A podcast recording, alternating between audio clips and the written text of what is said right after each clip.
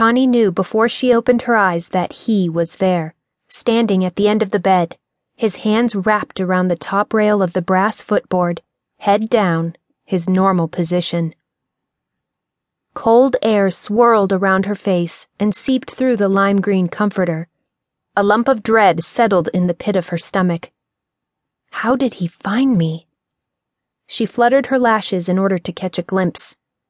He's there, just like every other night. Why? Waiting didn't help. She'd tried it before, but he stayed until she looked. Slowly opening her eyes, her nose flared as she sucked in a quick breath. The sight always shocked her, even though she'd witnessed it hundreds of times. He was there, but at the same time, he wasn't. She stared at his white knuckles clasped around the shiny brass as if it would save his life, but there was no way it could. The blue Letterman jacket he wore sported white leather sleeves. A wolf's head graced the right side its silver fake fur ruffled in the non existent breeze, which always seemed to be there. The eyes of the wolf, deep and black, stared back at her from his chest, daring her eyes to close. Many times they had, but he waited until she opened them again. She glanced at the tattered baseball cap perched on his head. A giant red C graced the front, and the red brim completely obliterated his face the cubs. Anger welled in her chest.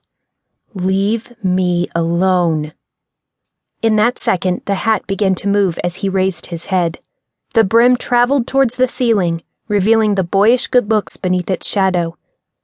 A square jaw, followed by full lips and high cheekbones, came into view, as if in slow motion.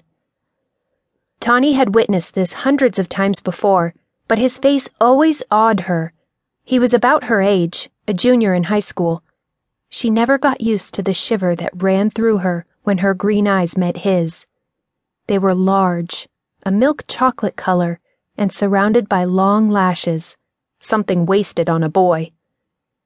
When they finally came into view, she gasped. She couldn't help it.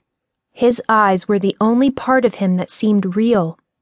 The pale tan of the oak door behind him shone through everything but his liquid eyes.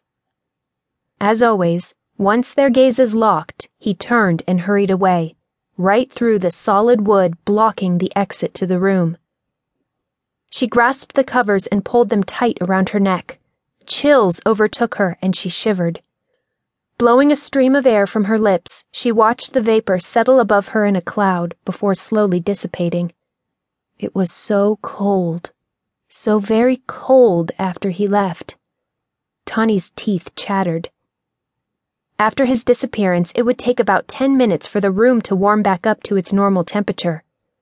How did he know where I was? We moved. He followed. Her attention flitted to the bright yellow daisies mixed with purple pansies on the wallpaper to her left. Tawny pulled the comforter closer and rolled onto her side. She blew into the air again wrinkling her nose and watching as the moisture dissipated, faster this time. The chill he'd left behind was almost gone. She glanced at the yellow daisy nightlight glowing just below her. Even that didn't faze him, as the therapist had suggested it might. He still came. As the air grew warmer, she released her death grip on the covers. What did he want? Why does he always wait for me to open my eyes, then leave? If moving didn't get the job done, she'd have to figure something else out. The nightly appearances unnerved her, although all he had ever done was stand at the foot of the bed. Still, the fact that he'd followed her to a new house in a new neighborhood across town left her uneasy.